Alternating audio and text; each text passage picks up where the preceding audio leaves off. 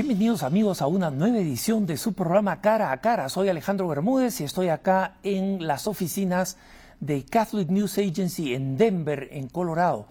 Y nos vamos acercando a los días en que vamos a poder regresar a nuestros estudios en la costa oeste de los Estados Unidos, en Orange County, California, para poder tener otra vez encuentros literalmente cara a cara por ahora el programa es un cara a cara virtual, pero no vamos a cambiar el nombre porque esperamos próximamente regresar y honrar el nombre del programa.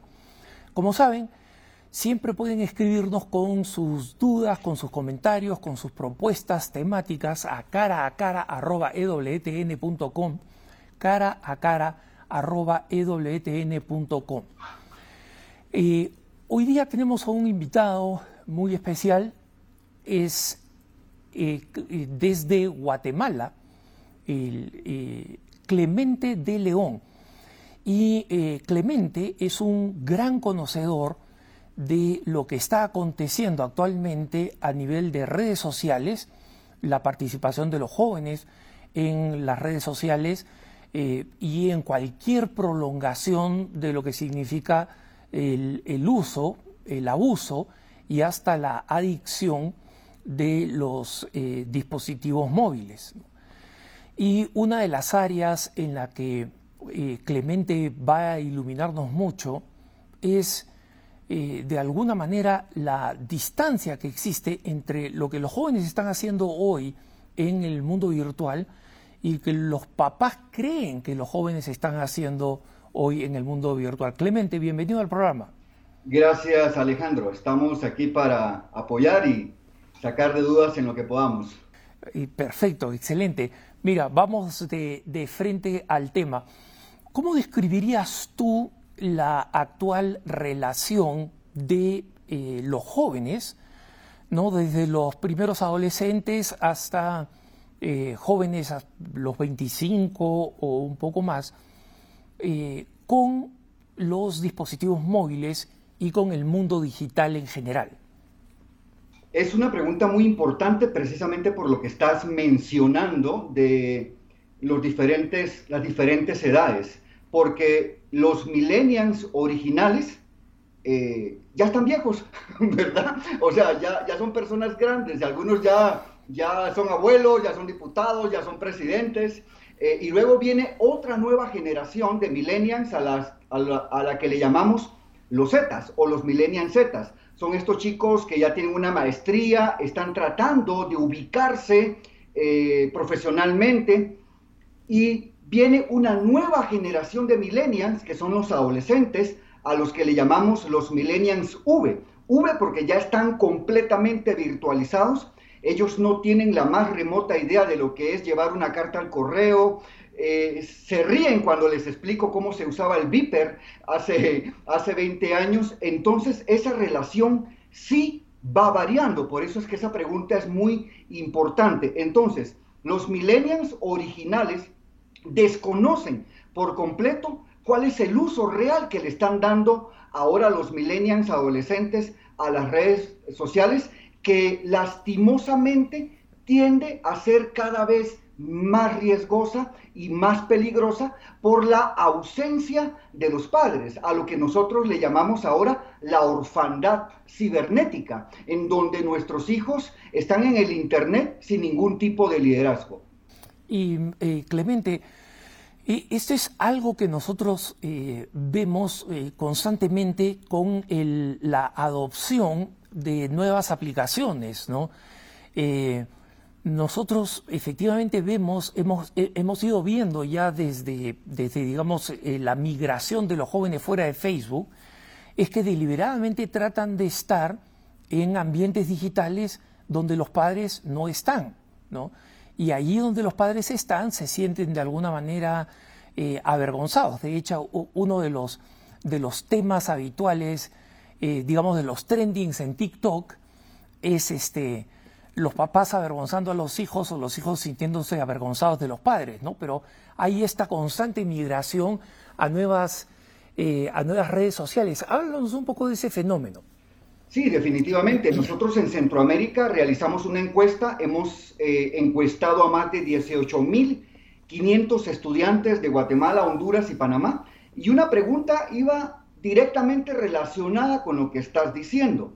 Y entonces, eh, hace cuatro, cinco años, el 95, 96, 97% de los jóvenes en Centroamérica decían que eran activos en Facebook. Y ese dato ha venido cayendo hasta un 60, hasta un 65%, porque los chicos se han pasado a Snapchat, a Instagram. Ahora, actualmente están en House Party. Eh, hay una nueva aplicación que eh, nos ha causado problemas con los adolescentes, que es la paparazzi, y que, que, se, que se está prestando mucho para, para el ciberbullying. Y entonces es muy difícil para los padres de familia seguir a sus hijos por todas las redes sociales.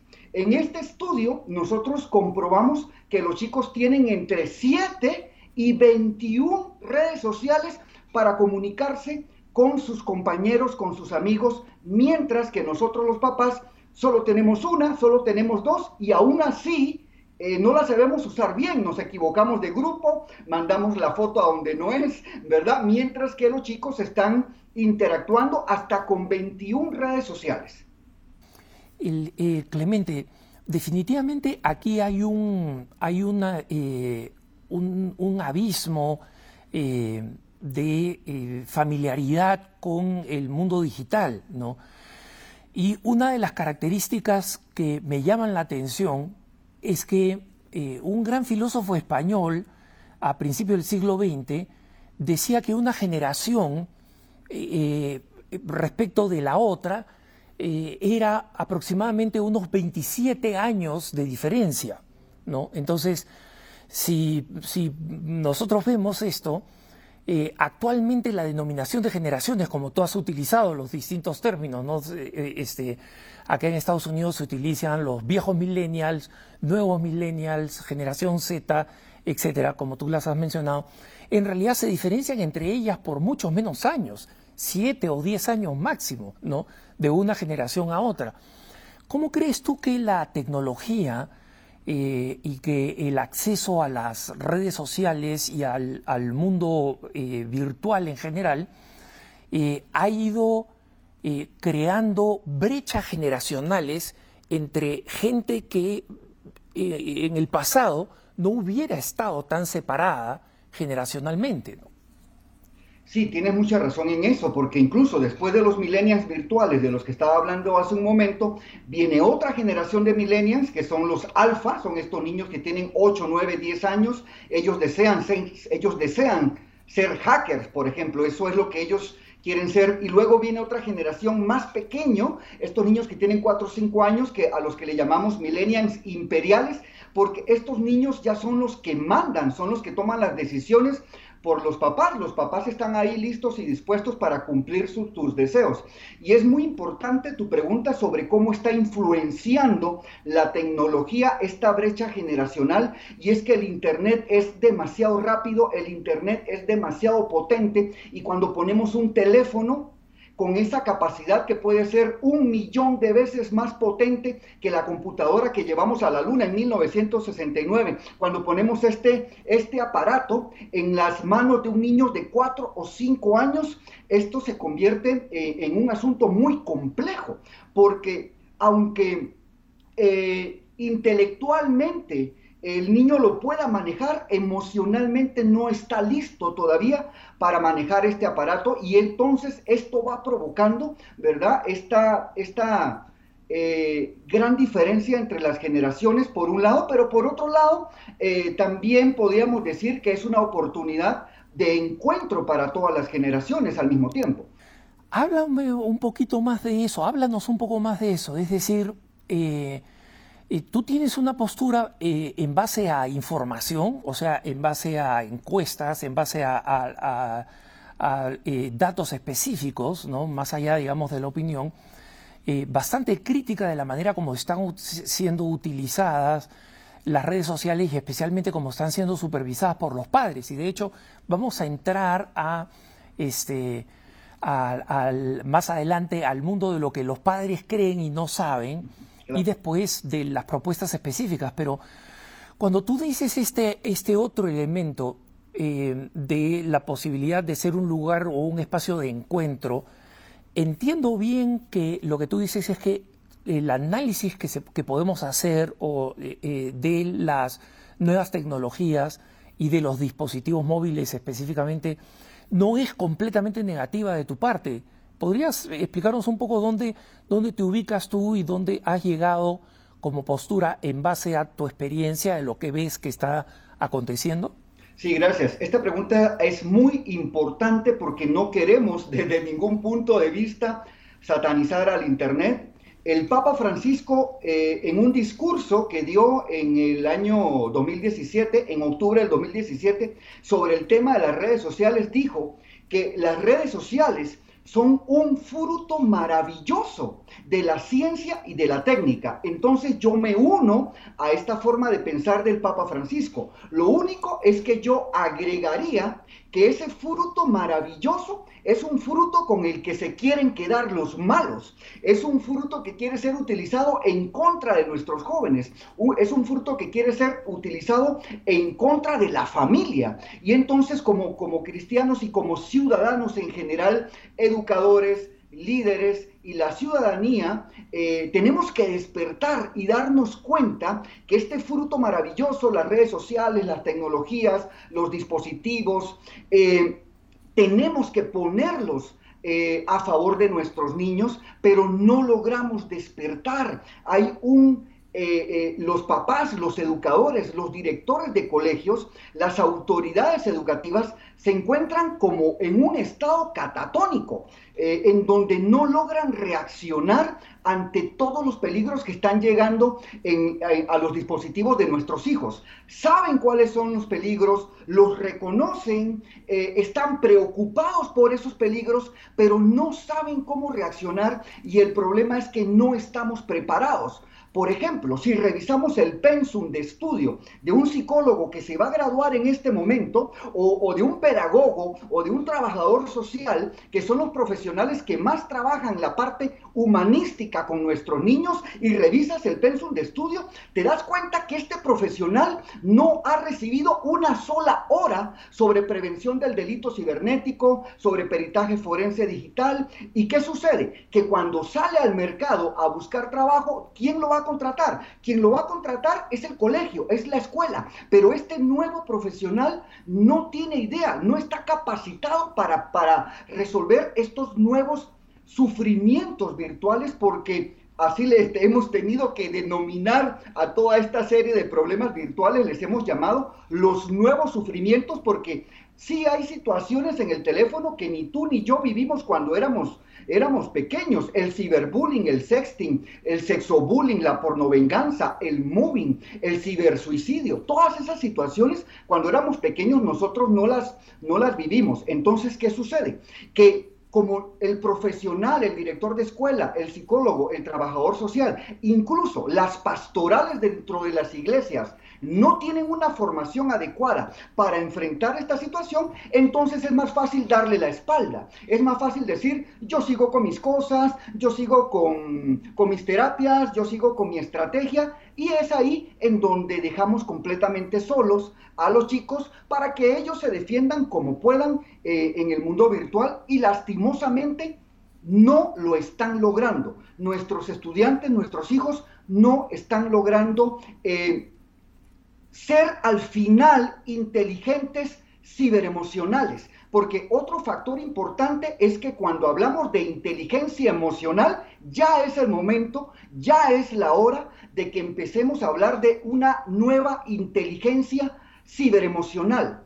¿Qué es la inteligencia emocional? La inteligencia emocional es la capacidad que yo tengo de reaccionar proporcionalmente al estímulo. Si yo voy en el tráfico y alguien me suena la bocina, me molesta porque el sonido me entra por mi cuerpo, llega hasta mis oídos y, realmente es molesto, pero no es suficiente para que yo me baje del carro con una pistola y le dispare.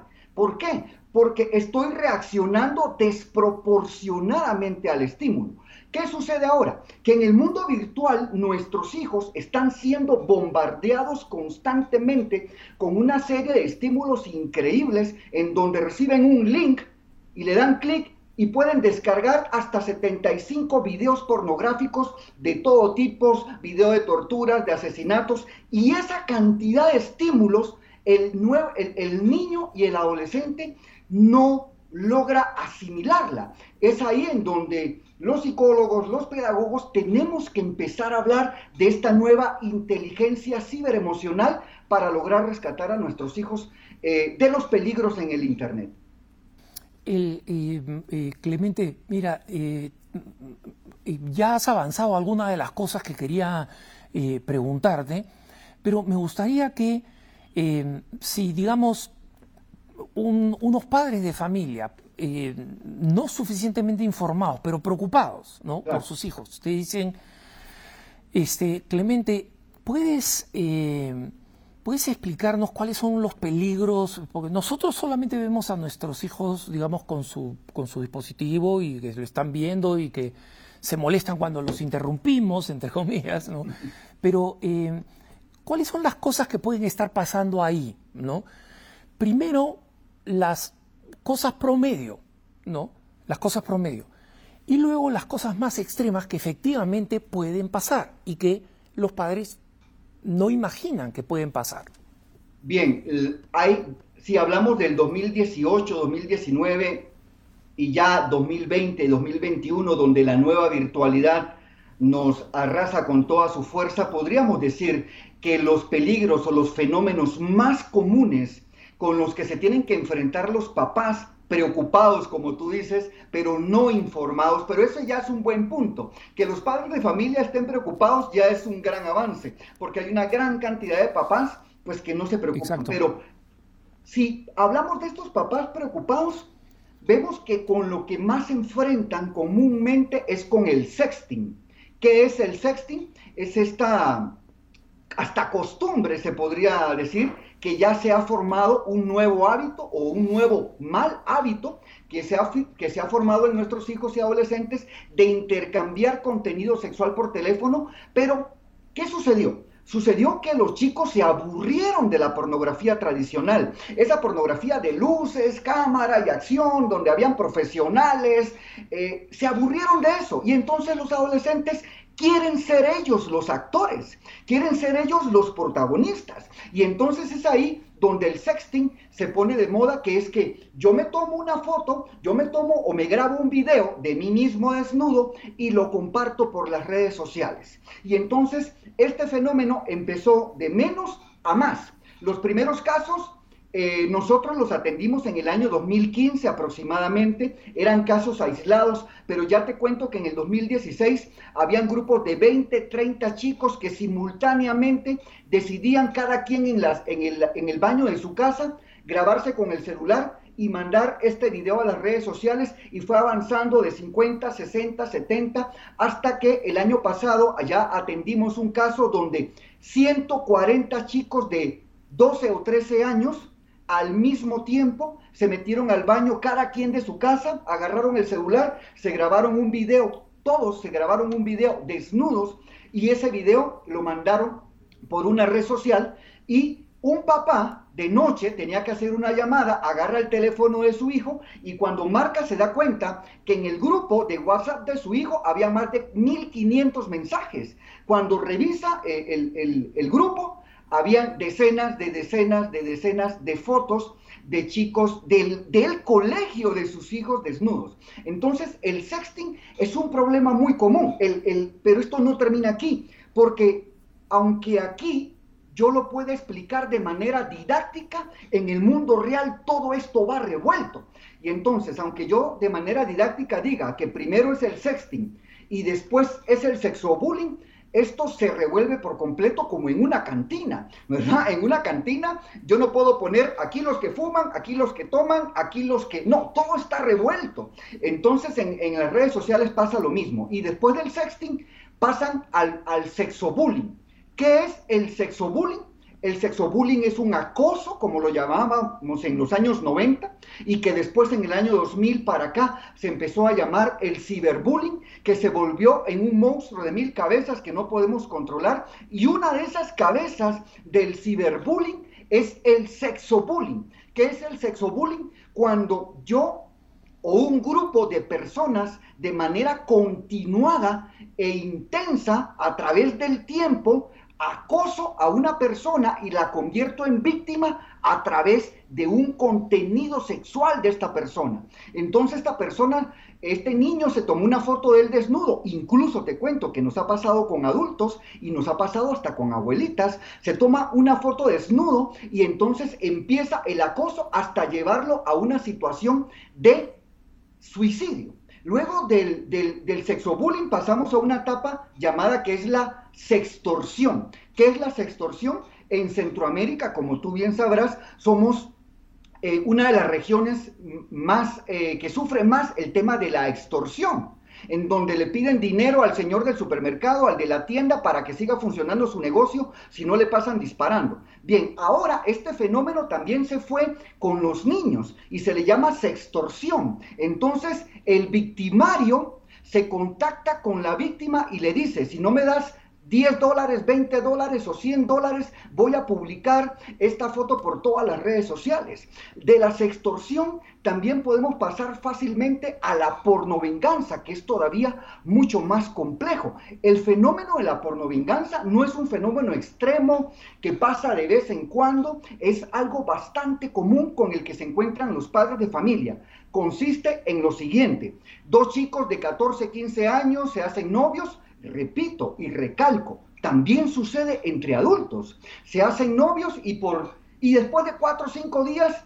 eh, de ser novios virtuales deciden compartir fotos desnudos de ellos. Pero esta relación termina, esta relación acaba y se vuelven enemigos. Y entonces cada quien se queda con un arsenal de fotos del otro que va a ser usados en su contra porque me rompió, me rompió el corazón, porque terminó la relación y entonces em, se empiezan a atacar con estas fotos y a esto se le conoce como pornovenganza. Un fenómeno un poco menos común, pero que lastimosamente se va volviendo cada vez más común desde el año 2019, 2020, 2021, sería el tema de las drogas auditivas.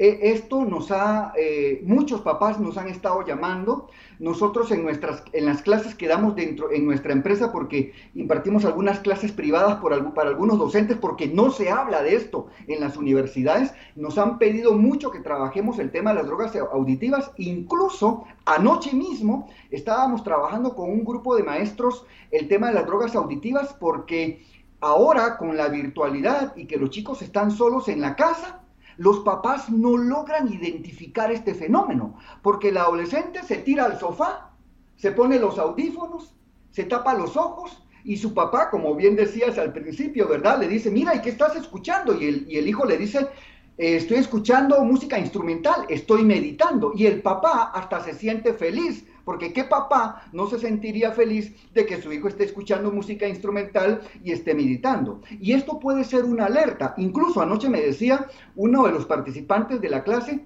Clemente, y ahora tú me vienes a decir que si miro a mi hijo con los audífonos meditando, ni siquiera eh, ahí puedo estar tranquila.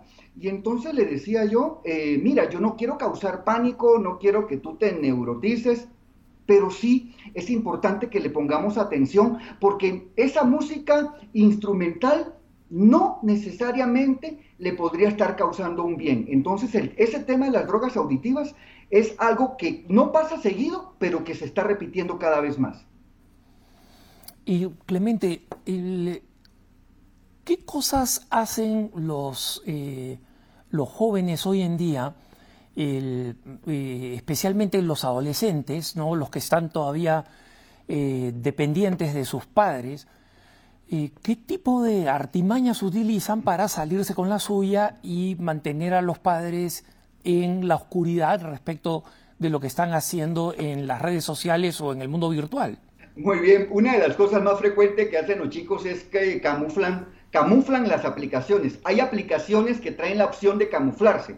Entonces, pueden convertir una aplicación en una calculadora. Y entonces el papá mira el teléfono de su hijo y, ve que el icono es una calculadora. Entonces el papá dice, hasta abre, hasta le da clic abre y hasta puede sumar y hasta puede restar, pero resulta que eh, la, calculadora solamente es la parte de arriba, por debajo eh, es una app con la que el chico puede eh, navegar de incógnito por redes, de, por páginas de pornografía, puede compartir fotos, también pueden ser aplicaciones en donde el chico guarda videos y guarda fotos para que el papá no se dé cuenta del contenido que tiene. Entonces saca las fotos y saca los videos de Google Fotos porque los que tenemos un Android, tenemos ahí la aplicación de Google Fotos, entonces vienen ellos, sacan las fotos de Google Fotos, la meten en la bóveda de la aplicación que pueden camuflajear y los papás jamás en la vida se darán cuenta que los chicos tienen ese arsenal de fotos.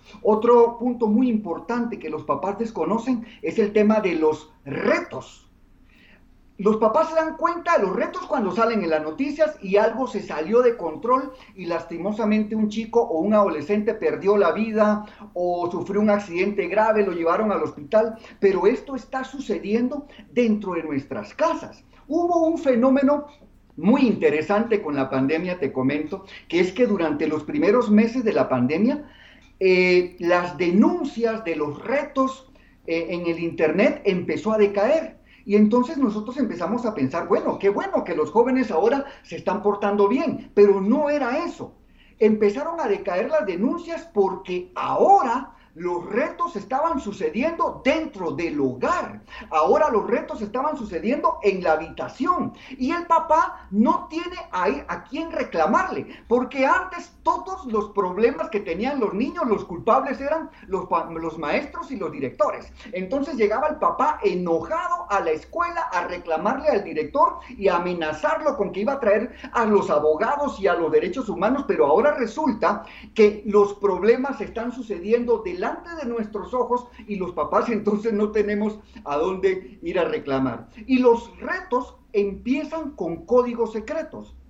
Eh, por ejemplo, los chicos se comunican con códigos que los papás no logramos descifrar. Hay papás que me dicen, yo le tengo control parental a mis hijos y yo reviso el WhatsApp. Eso está bien, está perfecto, pero tenemos que dar un paso más allá y es conocer cómo se comunican los chicos. Por ejemplo, usan un código que, significa, es el S1. S1 significa papá en el hombro. ¿Qué significa papá en el hombro? Cámbiame de tema porque tengo a mi papá aquí y en unos minutos se va a dar cuenta de lo que estoy haciendo. S2 significa mamá en la sala, que significa eh, mi mamá es un poco más lenta, pero ahorita la tengo aquí. W, por ejemplo, significa cámara encendida. W1, quítate la ropa. Caldo de pollo, mándame foto de niños desnudos. Caldo de Pollo 2, por ejemplo, mándame videos de torturas de niños. Hay personas que me dicen, pero ¿existen estas cosas?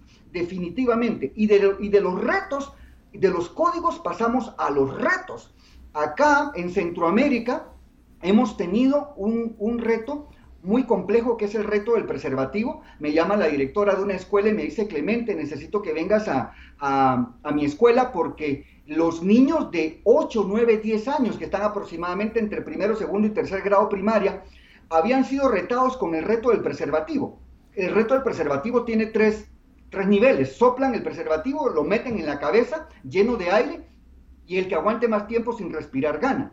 Luego agarran otro preservativo, lo llenan de agua, lo revientan en la cabeza y el que aguante más tiempo sin respirar gana. Y luego el reto de del preservativo, que es que los, el tercer nivel, que es que lo sacan, lo meten por la nariz, lo inhalan y lo sacan por la boca. La directora me llamó asustada porque niños de tercero y cuarto grado de primaria estaban siendo retados con este reto a través de los videojuegos, porque este es otro fenómeno que los papás desconocen, y es que los chicos para comunicarse entre ellos no necesitan las redes sociales. A través de los videojuegos, ellos también siempre se están conectando. Entonces, ¿qué pasa? Los papás dicen, ah, es que está jugando con un primo, ah, es que está jugando con un compañero del colegio. Y yo le quiero decir a los papás lo siguiente, en el 99% de los casos es así. En el 99% de los casos, su hijo está jugando con un compañero y está jugando con un amiguito y el 99% de esos amiguitos son buenas personas, así como es su hijo, también son buenas personas, pero hay un problema gravísimo que no es el 100%. Si ahora su hijo se conecta a un videojuego donde están 100 mil personas jugando, ese 1% es gigantesco, porque el 1% de 100 mil personas son mil. Estamos hablando mil delincuentes cibernéticos que en este momento también están conectados a los videojuegos acechando a nuestros hijos. Y es por eso que cuando los papás me preguntan por los videojuegos, eh, yo o sea, sí me preocupo también por el contenido de los videojuegos, pero ahora más que preocuparnos por el contenido, también tenemos que preocuparnos por la conectividad. ¿Con quién se está comunicando mi hijo a través de este videojuego? Estamos con Clemente de León, un experto en la presencia y la actividad virtual eh, en el mundo hispano y estamos hablando con él especialmente de la situación de los jóvenes. Vamos a volver, Clemente, después de esta pausa para hablar un poco de las cosas, de lo proactivo, de lo que los papás y los educadores pueden hacer. No se vayan, que ya volvemos, estamos en su programa Cara a Cara.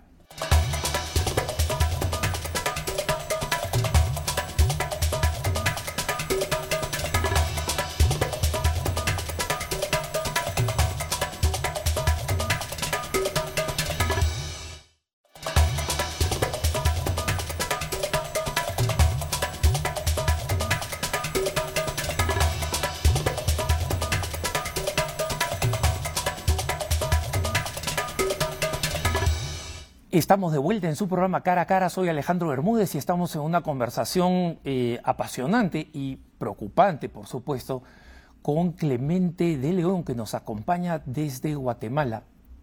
Clemente, hemos hablado de los desafíos y te agradezco porque haya sido tan claro en los, los riesgos que tenemos y en insistir que esto pasa incluso en... Eh, en el seno de familias completamente normales. ¿no? Muchos papás pueden tener la idea equivocada de que eso definitivamente no le pasa a sus hijos porque son personas buenas, pero como tú dices, incluso las personas buenas están expuestas a riesgos. ¿no? Entonces, comenzando por en la parte proactiva, digamos, lo que los papás pueden hacer, eh, primero desde el punto de vista de la percepción de situaciones problemáticas, ¿cuáles serían algunas señales que tú recomendarías a los padres tener en cuenta eh, con sus hijos y cómo, cómo interactúan con el mundo virtual? Sí, lo que estabas diciendo al principio es muy importante y quiero antes de entrar a este punto recalcar en eso porque los papás como que generamos un sistema o un mecanismo de defensa en pensar que no nos va a pasar a nosotros porque somos ricos o no nos va a pasar a nosotros porque somos pobres o porque somos de esta iglesia o porque somos de la otra. O pensamos de que estas situaciones de las que estamos hablando suceden con chicos que tienen problemas con la ley, que viven en la calle. No, está sucediendo dentro de nuestra casa, dentro de nuestras iglesias y tenemos que ser muy perceptibles con las señales que mandan los niños y que mandan los adolescentes cuando están teniendo problemas en el mundo virtual, que es una pregunta eh, muy interesante y aprovecho para empezar con el tema precisamente de las drogas auditivas. Si miras que de repente a tu hijo le da por eh, yoga, si de repente a tu hijo le da por escuchar música instrumental. No estoy criticando ni al yoga ni a la música instrumental. Simplemente estoy diciendo que si es una moda repentina por la que tu hijo empieza a ser fanático de empezar a meditar. Esa es una señal de que podría estar sucediendo eh, algo negativo. Em, otro punto eh, importante a, tomar en cuenta es que, bueno, y este es un fenómeno que va creciendo con mucha fuerza. Eh, tu hijo prefiere juntarse con sus amigos en el mundo virtual y ya no los quiere ver físicamente, ya no se quiere juntar físicamente con ellos, prefiere solamente estar en contacto con ellos en el mundo virtual. Podría estar sucediendo alguna situación de ciberbullying en donde él no se siente cómodo, se siente atacado, siente eh, riesgo, siente peligro de ir a juntarse con sus amigos y entonces la relación que tiene con ellos es únicamente eh, virtual. Otra situación muy importante a la que le tenemos que poner atención es a la cantidad excesiva de contactos que tienen nuestros hijos en el Internet. Es que no puede ser que un niño de 10 años, 11 años o 12 años tenga 4 mil, 5 mil amigos en Facebook. Esto es una locura, ¿verdad? Que tenga 17 mil, 20 mil seguidores en YouTube. Yo les digo a, a, mis hijos, pero ni Jesús pudo tener tantos amigos, ¿verdad? Porque tuvo a los 72 y también tuvo a los 12 y dice que dentro de los 12 tuvo a 3 y dentro de los tres tuvo un amigo muy especial, porque el valor de la amistad es así. Entonces nuestros chicos están confundidos en el Internet y entonces eh, no saben realmente quiénes son sus amigos. Como papás tenemos que... Eh, tenemos que ponerle mucha atención a esto porque es por ahí por donde empiezan el 99% de los problemas en el mundo virtual. ¿Por dónde? Por las amistades falsas o las malas amistades en el mundo virtual es otro fenómeno al que nosotros como papás le tenemos que poner atención. Te cuento que incluso ya en el mundo del reclutamiento de personal, esto afecta a los jóvenes cuando van a buscar trabajo. Una empresa cuando mira que un candidato tiene cuatro mil, cinco mil amigos, prefiere no contratarlo porque dice, Solo Dios sabe qué tipo de amistades tiene este sujeto en, Facebook, porque tiene cuatro mil amigos. Vas a pedir una visa para ir a un país y posiblemente te la nieguen y no te la den por tu, por tu comportamiento en las redes sociales. Y eso es algo a lo que los padres de familia también le tenemos que poner mucha atención. Visitas que llegan a nuestra casa a hablar con nuestros hijos eh, y que no conocemos posiblemente sea alguien que eh, viene a venderle droga o que viene a entregarle algún producto que nuestro hijo ha comprado por las redes sociales sin nuestro permiso. Otra señal bien importante que nosotros como padres de familia debemos tomar en cuenta es que en nuestro estado de cuenta de la tarjeta de crédito haya compras en el mundo virtual con cantidades muy pequeñas. Y entonces resulta que mi hijo aparece que con mi tarjeta de crédito gastó un dólar, dos dólares, tres dólares. Y entonces, como son cantidades muy pequeñas, yo de papá no le pongo atención. Y digo, ah, eh, ah, dos dólares, mañana voy a hablar con él para ver en qué gastó dos dólares. Pero como son dos dólares, se me olvida. Y resulta que puede ser que esas compras pequeñas eh, sean de productos en el Internet nocivos para la salud emocional de sus hijos que utilizan en los videojuegos, drogas auditivas, pornografía, películas inadecuadas. Y entonces, eh, como papás, tenemos que tener los ojos bien abiertos ahí. Y cuando viene el momento de, la, de contrapesar esto, ¿no? es decir, de, que los, los papás eh, se aseguren que sus hijos no viven 100% eh, emocionalmente en el, en el, mundo virtual, ¿qué cosas recomiendas a los padres, eh, Clemente? Lo primero que me preguntan los papás cuando se encuentran involucrados en una situación de esta y se dan cuenta que sus hijos no, no logran salir adelante emocionalmente es, ¿qué control parental debo yo activar en mis dispositivos para que mi hijo esté bien. Y entonces yo acá no vengo a hablar mal de los controles parentales. Yo tengo control parental activado en mi teléfono.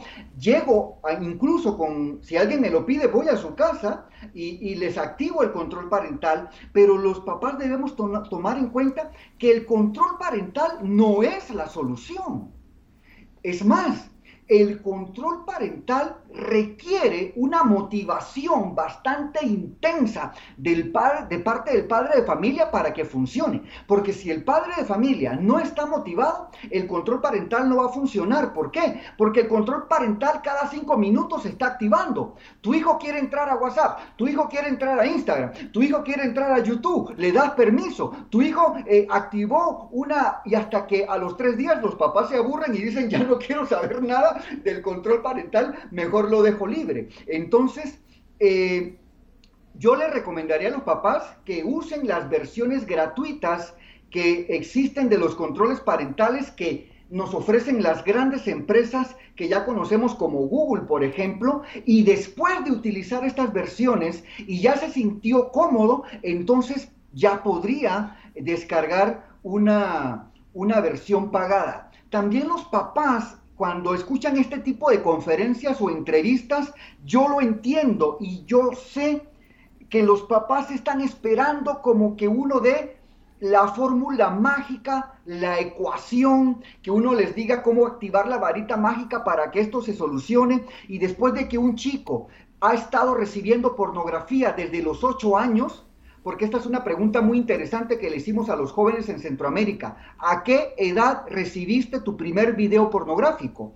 Y la media está entre los 8 y los 11 años, donde recibieron su primer video pornográfico. Cuando este chico tiene 13 o tiene 14 años y recibió su primer video pornográfico, estamos hablando que está recibiendo pornografía desde los 9, 10, 11, 12, tiene 5 años. Es un veterano de guerra en el Internet a nivel de pornografía. O sea, que este problema que descubrió hoy el papá, porque el papá descubre hoy que su hijo está viendo pornografía. ¿Y cuál es la reacción natural de los hijos? Porque los hijos somos así. No, papá, fíjate que hoy por primera vez un amiguito malo me mandó pornografía, pero resulta que tiene cinco años de estar viendo pornografía. ¿Cuál es el punto al que quiero ir? El punto al que quiero ir que esto no se va a solucionar con un clic. Esto no se va a solucionar con un control parental. Necesitamos reintegrar, necesitamos reinsertar nuevamente a este adolescente al mundo virtual y crear en él una ciudadanía digital, una inteligencia ciberemocional, incluso ayudarlo en temas de ciberseguridad escolar y en temas de ciberseguridad infantil que nadie le dio, ni la escuela, ni los profesores, ni la casa, para que este chico de 13 o 14 años que tiene 4 o 5 años de estar viendo pornografía, en los 3 o 4 o 5 años que todavía van a vivir en nuestra casa con, nuestros, con los papás, logremos eh, volverlo un ciudadano digital. Todavía estamos a tiempo. Sin embargo, son procesos que pueden tardar. Nosotros recibimos chicos en, nuestra, en nuestras oficinas donde los tenemos. Hoy precisamente empezamos con una chica de 12 años, ¿verdad? Eh, un, un proceso de ocho sesiones en donde la tenemos durante ocho sesiones para que ella se aprenda a defender cibernéticamente de un acoso escolar que la ha llevado al borde eh, del suicidio incluso, porque el cibersuicidio es otro tema del que no hemos hablado acá, pero que es una relación bastante espantosa. ¿Qué es el cibersuicidio? El cibersuicidio es cuando los chicos han decidido suicidarse y entran a una página del Internet para encontrar consejos que lo van entre comillas, ayudarse a suicidar bien. Entonces, volviendo nuevamente al punto, no existe un clic, no existe un control parental, no existe una aplicación que esto va a solucionar el problema. Sin embargo, son herramientas que sí podemos utilizar y que sí podemos sacar provecho. Ahora, ¿qué es lo que verdaderamente necesitamos hacer los papás, pero que es la parte difícil, algo que los papás no queremos hacer porque los papás queremos soluciones fáciles. Dime dónde está el clic, dime cuál es la aplicación, dónde está la página para que mi hijo eh, le damos un reiniciar y ya mi hijo se arregla. Lastimosamente no va a ser así. Lo que tenemos que trabajar con nuestros hijos son aquellos valores eternos que siempre hemos trabajado con nuestros hijos, pero que por alguna razón en estos últimos 30, 20, 10 años hemos descuidado como el valor de la amistad, como el valor de la solidaridad, como, como el valor del perdón. Estos valores son los que tenemos que volver a trabajar con nuestros chicos, pero los adultos no lo queremos hacer. Cuando a mí me dicen, ¿cómo podemos ayudar a nuestros hijos con las redes sociales? Yo siempre les digo, si, si estamos en la iglesia, yo siempre les digo, llévelo a la primera comunión, llévelo a la catequesis, llévelo a la confirmación, llévelo al grupo juvenil, pero no lo mande, llévelo vaya con él caminando, vaya con él en el carro, espérelo por ahí. Y eso, esos son los espacios que a nosotros en los años 80, 90, 70 nos ayudaban a compenetrarnos con nuestros amigos. Esos espacios nuestros jóvenes y nuestros hijos los han perdido. Entonces, incluso cuando a mí me llaman y me piden conferencias sobre, sobre redes sociales para los chicos, yo trato de invertir solamente un 20 o 25% del tiempo en los temas tecnológicos y trato de invertir el resto del tiempo en los valores, porque es lo que están necesitando sobre todo nuestros chicos. Eh, Clemente, hablemos un poco del aspecto preventivo. ¿no? Eh, supongamos que eh, a Clemente lo, lo este, una varita mágica lo lo vuelve un veinteañero y este, recién está eh, por casarse, ¿no? Y, o está recién casado, está recién casado, y está conversando con su esposa sobre cómo van a educar a los hijos. Solo que es el 2021, no es cuando tú tenías 20 años, ¿no? Y en un 2021 donde tú ya sabes lo que sabes, sobre la influencia del el mundo virtual. Eh, ¿Cuáles son las, cuáles son esas, esas este, medidas, esas, esas este, estrategias de formación, de educación que tomarías con tu bebé que está por nacer? Claro, es una, es una respuesta que mis hijos van a querer estar escuchando dentro de la, de la entrevista. eh, si volviera a ser papá a los 21 años con la experiencia que tengo, definitivamente que eh, estaría más en la casa. Cuando ellos estuvieron pequeños, trabajaba mucho tiempo fuera, trabajaba mucho tiempo en la calle, trabajaba mucho tiempo en la noche como catedrático en las universidades y por mi propia cuenta. Entonces, si tú tienes 20 años, si tú tienes 21 años y en este momento te estás volviendo papá, Créeme que es una cosa maravillosa, porque es que yo fui papá a los 35, ¿verdad? No a los 21. Entonces ya estaba un poco viejo y me cansaba rápidamente para jugar fútbol con mi hijo. Entonces, si tú tienes 21 años, créeme que es una edad genial. Yo no sé por qué eh, hablan mal de ser papás jóvenes. O sea, si realmente eres un papá de 20, 21, 22 años, tienes una energía completamente intensa para jugar y para, y para mimar a tus hijos.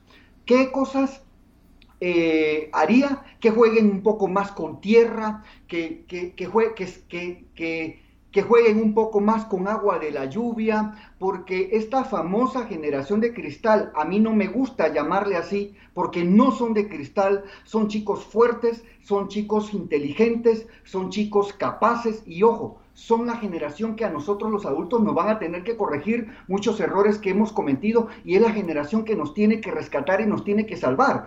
Sin embargo, si en algún momento ellos son frágiles, es porque nosotros los hemos sobreprotegido. Si en algún momento ellos son eh, un poco más frágiles, eh, es porque nosotros no les hemos permitido tener contacto con la naturaleza. Yo me acuerdo en los años 90 y en el año 2000, cuando de los colegios fueron prohibiendo a los niños que jugaron en el patio, incluso fueron prohibiendo que hubiesen hasta areneros, porque te acuerdas que ponían areneros dentro del kinder para que los niños jugaran con arena. Esos areneros hasta los quitaron porque los niños se volvían alérgicos y los mosquitos y que no jugaran con el agua lluvia. Entonces, estas cosas sencillas de la vida serían las que yo más fortalecería eh, con mis hijos. Jugar juegos... Eh, de mesa eh, en la casa, eh, salir a caminar, salir a correr. Y con la tecnología es importante, si tú tienes 20 o 21 años y tus hijos empiezan a manipular la tecnología, empatizar un poco más con ese mundo virtual, porque cuando los un error que cometemos los adultos y que yo lo cometí por varios años es cerrar los oídos y cerrar los ojos ante el mundo virtual. Y entonces, ¿sabes qué pasa? Cuando cerramos los oídos y cerramos los ojos, es que estamos, y esto nos sucede mucho también en la iglesia, en la iglesia tenemos la tendencia de cerrar los oídos a las cosas que pasan en el mundo virtual, porque esos son los celulares y ese es el internet, y nosotros estamos acá en la iglesia eh, muy cómodos en nuestras cosas. Cuando cerramos los oídos, estamos cerrando los oídos a los nuevos sufrimientos virtuales de nuestros propios hijos. Y como en nuestra época no sufrimos los mismos sufrimientos, valga la redundancia, entonces eh, subestimamos los problemas. El Papa Francisco dice que el, segundo, el primer gran problema que tenemos en el mundo virtual es que no hemos tomado conciencia de los problemas virtuales, eso dice el Papa Francisco. Pero el segundo gran problema, dice el Papa Francisco, que tenemos en el mundo virtual es que los adultos creemos que los problemas que tienen nuestros hijos en el mundo virtual no son tan importantes. Es la generación de cristal, que ahí sufre eh, imaginariamente sobre algunos sobre problemas que no existen. Y ahí es donde los, los papás nos equivocamos hasta que tenemos una tragedia dentro del hogar, como que un chico se lesiona, como que un chico se volvió adicto, como que un chico se suicida.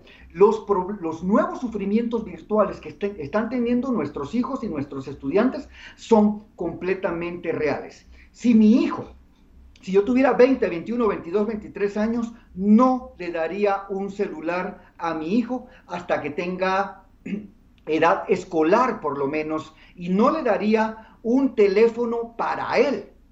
Cuando nosotros compramos, y escuchen esto papás y escuchen esto mamás, cuando nosotros compramos una licuadora, no le decimos a nuestros hijos, aquí está tu licuadora, la puedes usar cuando tú quieras. No, la licuadora es de la casa, ¿verdad? Y está al servicio de la casa. Entonces, cuando le demos el primer celular a nuestro hijo, no le digas, este es tu celular. No, este celular es de nuestra casa, este celular es de la familia y tú lo vas a empezar a utilizar en los horarios y en los momentos y con las aplicaciones que nosotros te digamos y con los amigos que nosotros te, te eh, aprobemos. Obviamente, esto va a suceder entre los 6, 7, 8, 9, 10 años en adelante, hasta que cuando el chico ya tenga la edad permitida para tener redes sociales, que ya son a los 13, 14, 15, 16 años, él ha desarrollado internamente una inteligencia ciberemocional.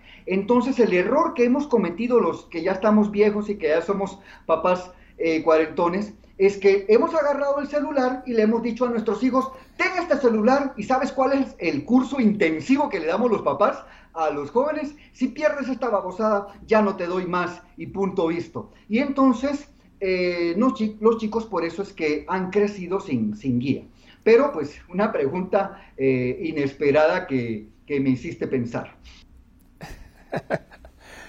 Y, te quiero agradecer mucho por haber compartido con nosotros estas eh, ideas, Clemente. Y este, esperamos volverte a tener en otro programa para seguir conversando de estos temas. Eh, en el minuto que nos queda, quisiera que dieras unas palabras de aliento desde tu perspectiva, en el sentido de que a pesar que los desafíos son tremendos, sí es posible eh, lidiar con estos desafíos de una manera que sea liberadora para los hijos. Bueno, eh, antes que todo, gracias por la oportunidad. Yo divido al Internet en dos partes. Una parte es eh, el Internet, la, que es como una pedagogía del caos, y la otra parte, el Internet, la pedagogía de la gracia basándonos en aquel versículo de Pablo que dice, donde abundó el pecado, sobreabundó la gracia. ¿Qué quiero decir con esto? Que no estamos hablando de que el Internet es malo. Al Internet lo que tenemos que hacer es recuperarlo. Al Internet lo que tenemos que hacer es volverlo a poner a nuestro favor, a favor de la ciudadanía y a favor de los adolescentes. Y ya por último, en estos 30 segundos, los papás es importante que den el ejemplo con el uso del celular. Más adelante en otro programa podemos hablar de los papás, porque hoy hemos estado hablando de los niños y qué rico estar hablando mal de alguien, ¿verdad? Aquí estamos hablando mal de los niños, pero es importante también hablar sobre el comportamiento de los padres. Entonces, cuando estamos en la mesa los papás, quitar el teléfono de la mesa, llevarlo al cuarto y comer sin el celular. eh, cuando le preguntamos a los chicos cómo se comportan los papás con el celular, las respuestas eh, son muy negativas. Entonces, eh, animémonos, padres de familia, también la gente de la iglesia, tenemos que animarnos mucho porque las redes sociales son un fruto maravilloso de la ciencia y de la técnica que tenemos que poner a favor de nuestros hijos. Este ha sido el Clemente de León desde Guatemala muchísimas gracias, Clemente. Quiero que sepas que todos nuestros televidentes y radioescuchas eh, rezan por nuestros invitados. Así que eh, cuenta con esa lluvia de, oraciones por ti, por tu trabajo y por todo lo que sirves a la comunidad con tu conocimiento. Gracias por habernos acompañado, hermanos. Soy Alejandro Bermúdez. No se olviden que pueden escribirnos con todas sus ideas, comentarios o propuestas temáticas a cara a cara arroba ewtn.com, cara a cara arroba ewtn.com. Yo me despido, pido sus oraciones y los dejo en compañía del mejor contenido católico EWTN en español. Hasta la próxima.